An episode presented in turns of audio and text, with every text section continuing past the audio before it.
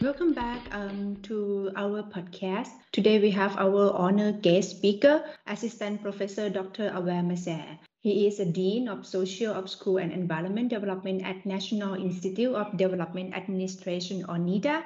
He also an expert in rural and agrarian development theory and development concept that uh, also work closely with the sustainable rural livelihood.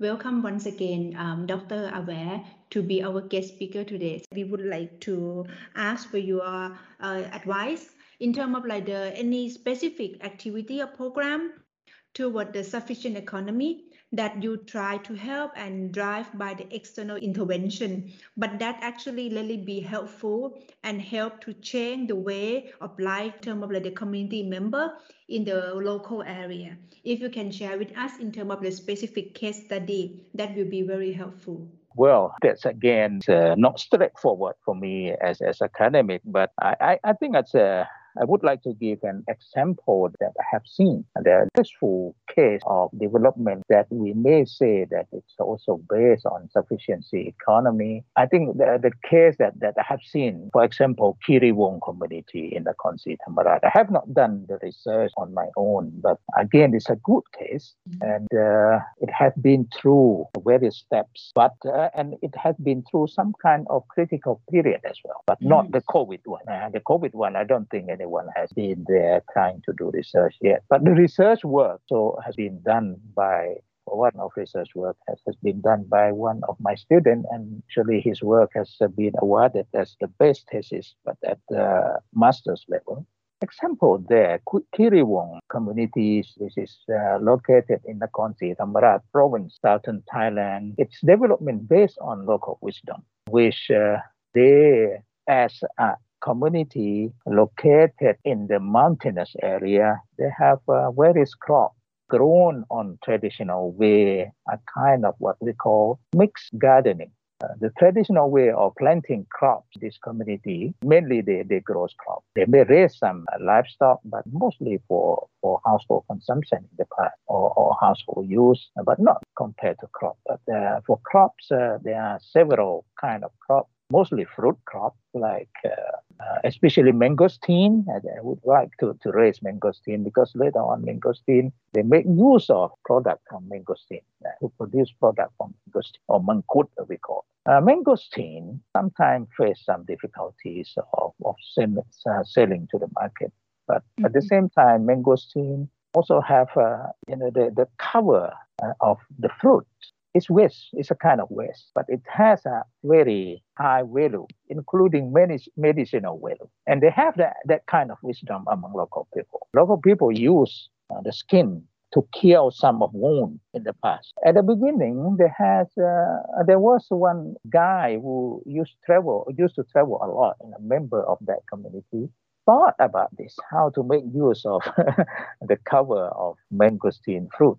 Uh, he started by making soap, but simple soap. But he, he tried to, to find a special market, ended up uh, to his experience to sell to Japan. That more on personal basis. But he tried to encourage other people to think about local wisdom. And they found that one of the things that people in that area had uh, was uh, how to use natural color color from nature from various plants mostly, with uh, either leaf or flower or, or skin of, of the tree, bark mm. tree, to make color and to dye the clothes for dyeing. And from that, you know, there are a lot of things coming. You know, they start to dye clothes from various natural colors, and later on they produce several products from clothes.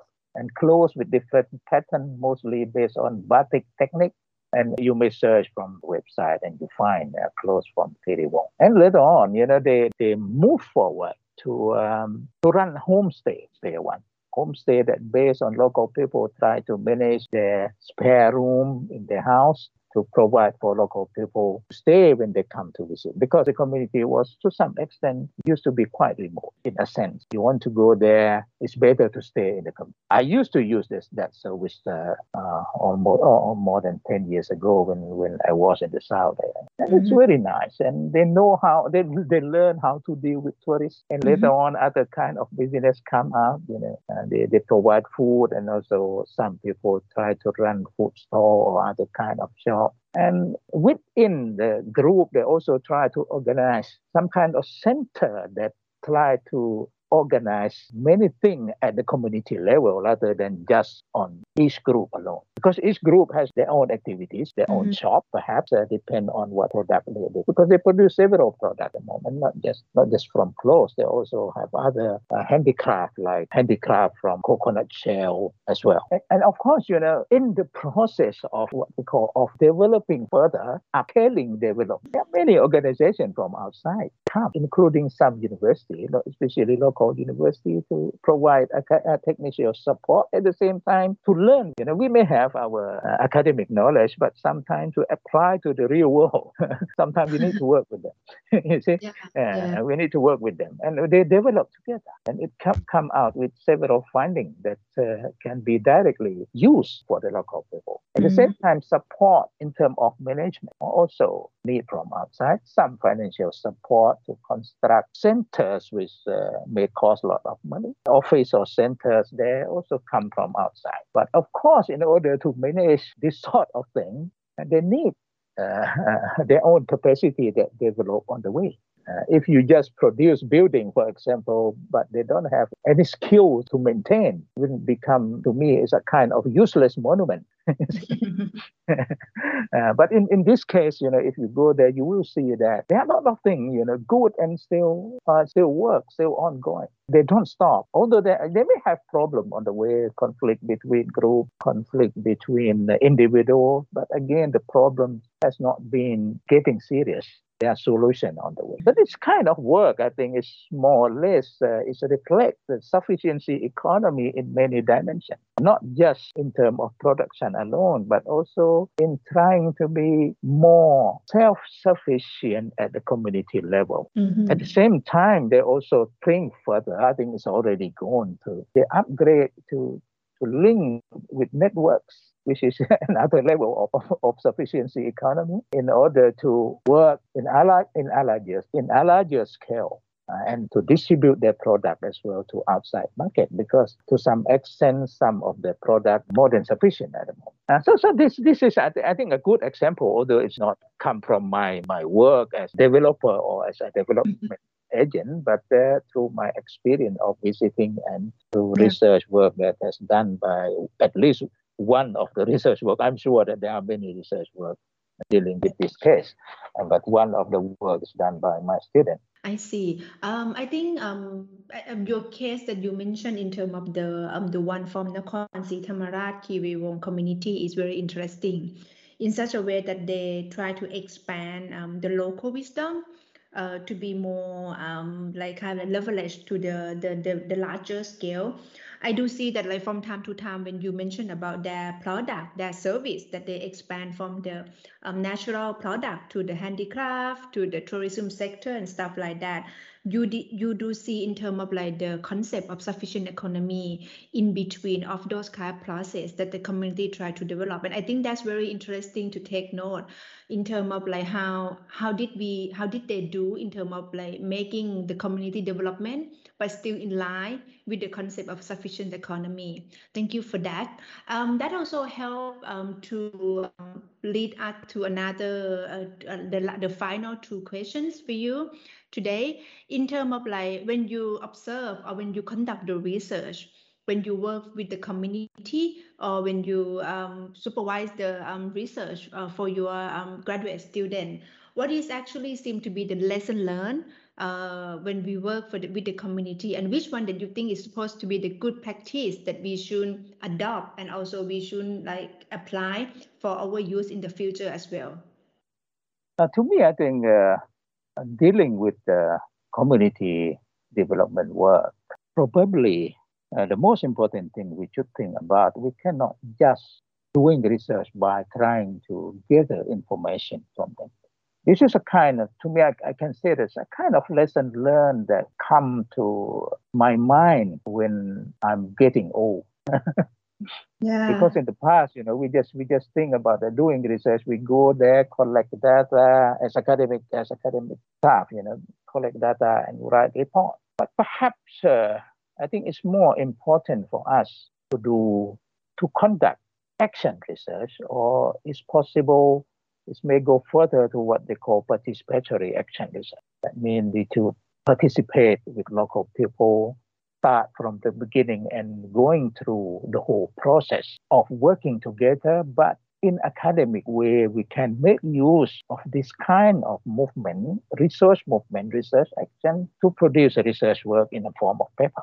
But not mm-hmm. just go and use our own instrument, you know, uh, analyze uh, without knowing that uh, what local people think about what whether local people aware or understand or not the research instrument research tool we use because it's mm-hmm. more for academic purpose but i think this kind of works uh, to, to me is, is more important for us to go and work together with and, and uh, making those action to mm-hmm. be a research work which should be related to what we call action research or participatory action research. It depends on degree of participation uh, mm-hmm. the academic are in that kind of project. Doing this kind of work is not easy, but yep. it will be useful for local people to learn from us. And more importantly, to be friends with us. Because sometimes if we go there, we just try to go and collect those data. And I know that I have informed that in some places that many mm-hmm. people went to do research, that's enough.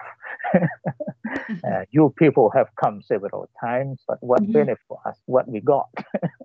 yeah. Uh, you, uh, but if you do action research, try to work with them, try to find problem together, trying to find solution. Like you know, this kind of work in the past is more uh, doing by those uh, what we know as NGOs. But I think it's no problem for academic to work as NGOs as well well, at least some group of people should, should do this kind of research in related to uh, developing, especially the application of sufficient, uh, sufficiency economy concept.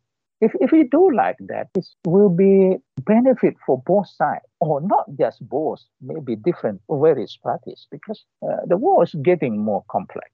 Even even the business sector, you know, sometimes they are forced to do what we call CSR or whatever terms related to CSR, and they used to be complained by some people that you are using uh, something uh, inferior in, in running your CSR. You just want to get picture. but the real, but the real CSR is yeah. uh, by working together with local people, and perhaps you know you can provide some channel for them uh, to mm-hmm. distribute their product. Yeah, like for example, I have one of my students who work with a big company in Thailand that they have coffee shops. I should say coffee shop. I don't know whether it's good to call that or not. I just don't want to mention the brand. You know, people people should know because this is a kind of ethic thing to uh, not to mention about about the brand. One day I visited him because he, he is now a senior manager. He said that one thing he learned as an engineer because he graduated first degree engineering, mm-hmm. but he decided to study social science at his master's level. He said that he learned only, you know, sometimes, you know, what he learned is may happen only in one hour, not more than that of a subject. Mm-hmm. About CSR, I sometimes used to mention like that you are doing something useless, you waste of money in the class, you know just in order to, to, to, to bring about some kind of critic, you know, for discussion. And he said that that was a good point for him. Mm-hmm. And when he went to visit some rural communities that have some kind of initiative, but those rural communities had problem with the market and packing and packaging, you know, not just packaging. He, as someone who have experience in, in the business and uh, this kind of thing, he, he got the idea that he should support the packaging at least at the beginning. And at the same time, he opened channel for those products to be sold in his coffee shop that has brands throughout the country. It's, it's become very big, you know, mm-hmm. just from one more product, a kind of, of snack. Mm-hmm. And now, you know, it's available uh, throughout the country. Perhaps it depends on how well this group can produce, and perhaps uh, if we are more open, we are open enough, we can organize or we can coordinate with other groups that have similar resources and produce more to support, you know, to, to, to be distributed to different branches of, of this coffee shop. And he used this channel for his CSR as well, not I just see. for taking picture, but the real CSR that we are looking for. You see, mm-hmm. this is a, what what I think that's a kind of development that try to balance everything, mm-hmm. balance many dimensions, and trying to to deal with different contexts, especially local contexts, and not just to bring new things to them. I think bringing new things sometimes we change them to the wrong direction. We may change them to the wrong direction, but new technique that support them to upgrade what they have already initiated is more important. And I think this this is uh, conforming with the sufficiency economy concept. I, I think uh, you both share in terms of like the lesson learned, not only um, as academia, but also um, as a researcher when you look at your um, um student case, no? uh, especially when you first mentioned about the participatory action research, that that's going to be something in the role of academia that try to understand and also to work together um, as a development practitioner with the community level. And I think that's very interesting. And second point, when you um, share with us in terms of the case of the coffee shop owner, that he tried to balance the both sides of the commercialized private sector world, as well as the way that they need, he need to also work for the community as well. I think that's very beautiful in the way of like how they can really apply the concept of sufficient economy into uh, their real life. I think that's uh, in, that's important to take note on that. And for our final question, Kajan, uh, in terms of when you look back, uh, when we integrate the sufficient economy uh, concept into the community way of life, what is actually uh, that you recommend us in terms of the key success that like, uh, you would like to pay attention um, for us to pay attention as well as you, you do see this key success that's going to be uh, something that uh, as a immunity for our community, for in especially in terms of the pandemic crisis in the future. Could you right. please share with us? Right. I think I think uh, perhaps key success, uh, key successful factors uh, been already somewhere that, that have been mentioned. But I would like to to recall back to what have already mentioned. Uh, the first thing I think awareness, awareness uh, of local people uh, relating to the concept that suitable or that suit uh, their their context or their traditional way of life, we may say like that, uh, the first step. But later on, uh, this kind can be changed because, uh, but change without destroying their traditional way of life completely may mm-hmm. change something, which I think I think every group of people can can accept that if uh, if those change is uh, going alongside with their traditional way of life, which they love, if they, or which they are familiar with. So creating awareness of the concept uh, in terms of how it is important to be used in their context, which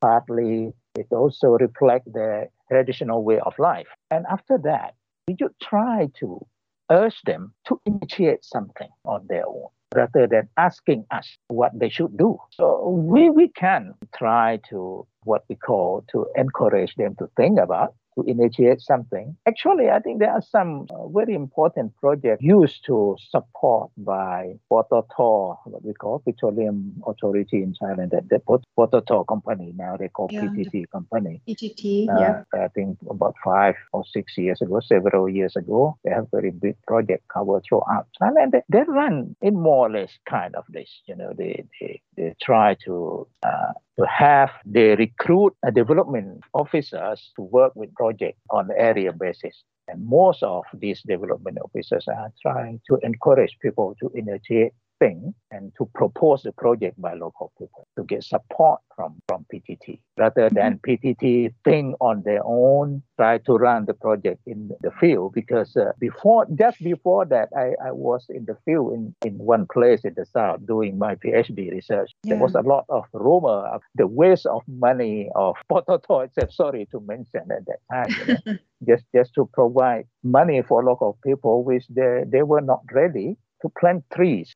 Mm-hmm but uh, very small amount of trees, very small numbers of trees survive. Uh, they mentioned that one of the trees that survive in local community should be the most expensive tree in Thailand. I see. you see, and when I first heard that, I thought that it should be a very big tree. So yeah. a very small tree. I was pointed by them. Uh, it's a very small tree, and and they said like a joke. I said, how? I, I asked them that how expensive according to how it was expensive according to them. Why not? Because million baht were used for this project, but only one tree survived.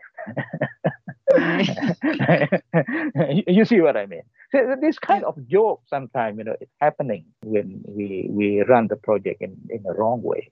But later on, I see a lot of, I saw a lot of improvement uh, made by Pototo, but mm-hmm. of course it's not complete. I think this is a good lesson learned as well. So a key success is to encourage local people to initiate and show their willingness to continue development on their own mostly. But of course, we should be prepared, support them when they need, uh, but not, you know, just give the hand, show that you know, we will give some resources, some big amount of money or some big amount of resource, uh, while they were not sure their willingness as well uh, yet. So if they have the willingness and they start to go and they face some difficulties and some shortcomings, we are we should be ready. But again, the main thing is not not just to provide resource, but to try to empower them. Mm-hmm. Resource is a kind of mean to ease their movement. Because yeah. of course, you know, there's something like, for example, they may need to, to go to to discuss with other groups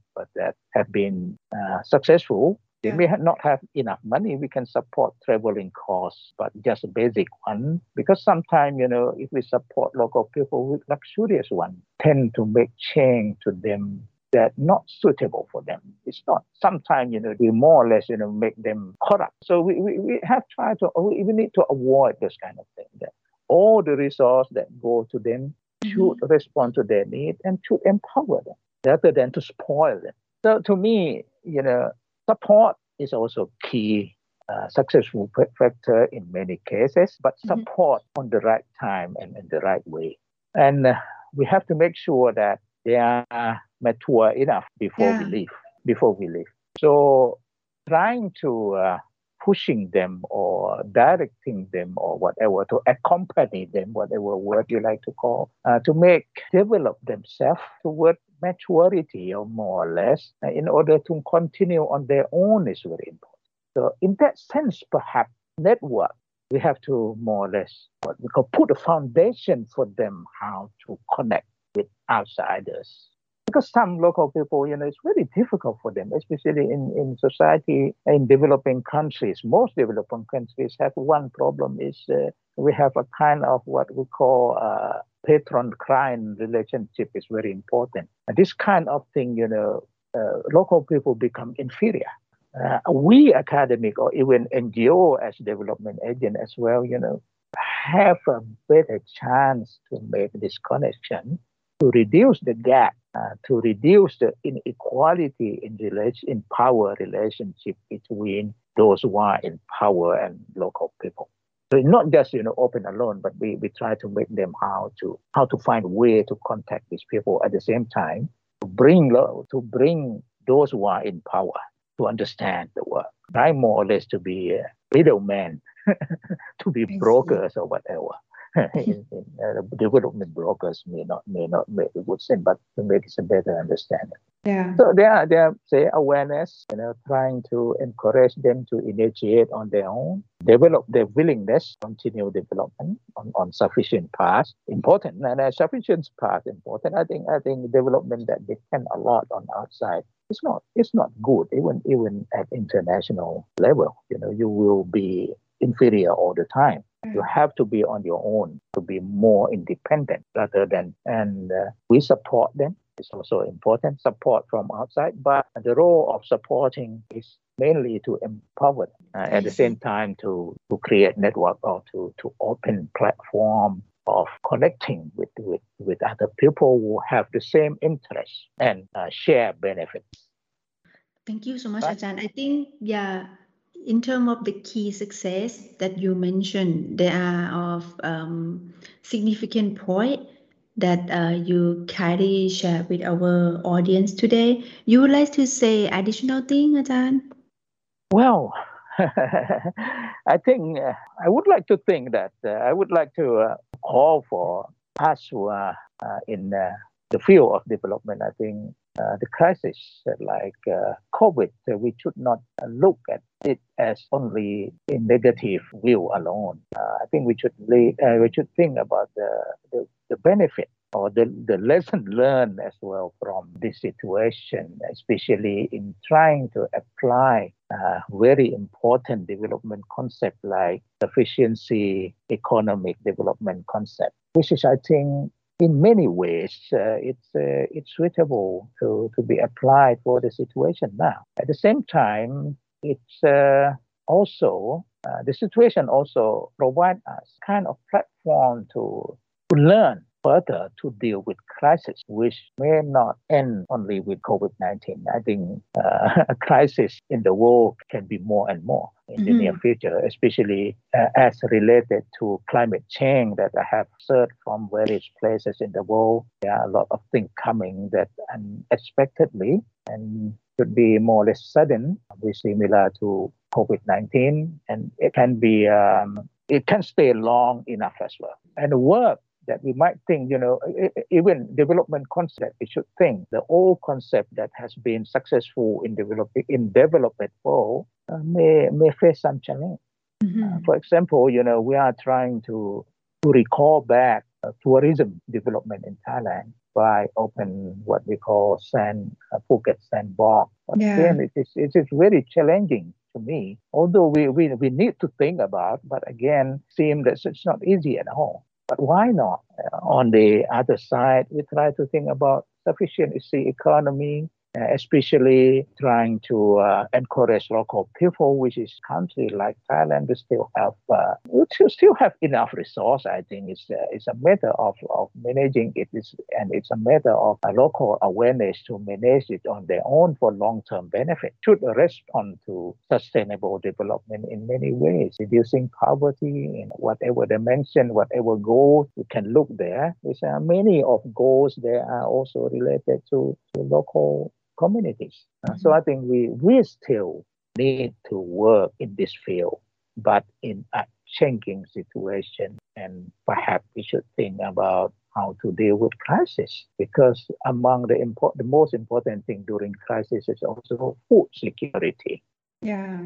Yeah, not just at household level, but perhaps uh, uh, we can create uh, a wider scale or a bigger scale of, of food security as well in order mm-hmm. to, to help people during the crisis, whatever you may like. Uh, you may call, I mean, some some words coming to me like food bank or whatever.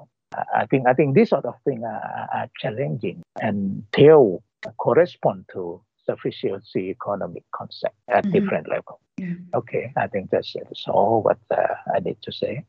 I think this is a, a very comprehensive um, answer in terms of the overall um, area of the key success when we need to really integrate the sufficient economy philosophy into the community level. You mentioned about the awareness of local people. Uh, the uh, to understand and also respect the traditional way of life and also help them to initiate um, their own idea to come up with the project or the way that they need to work on. So that's also linked with the empowerment concept that you clearly uh, mentioned about that, because that's the way to make sure about to the development of their willingness on their resource, on their capacity. But at the same time, as a development practitioner and academia, we need to make sure that we need to support them at the right time, at the right place, so that's going to be the way to ensure the, the level of maturity when we leave from that community, but the community still be able to uh, uh, extend or continue their own project. And that's also lead in terms of like to the another big issue in terms of the crisis that we are facing at the moment that you would like to call for action for us that like uh, we need to really be ready in terms of this kind of the in crisis uh, in the future and, especially in the area of the security issue the food security or the community security going to be something that we need to keep in mind. And the core message of this is all around the sufficient economy philosophy that's going to be something that's going to be very helpful to drive us all and to be able to overcome on such a challenge that we are facing at the moment and as well as the coming crisis that we are going to face as well. I think this is like uh, such a very comprehensive information information that you carry share with us today, Ka So once again, uh, I would like to um, thank you for your insight and also your information that uh, Assistant Professor Dr. Awae Masae from NIDA to share with us in terms of like his um, insightful thought uh, on uh, such uh, important information on sufficient economy philosophy today. Thank you once again ค่ะอาจารย์ and สวัสดีค่ะ Ah, สวัสดีครับ. you are most welcome.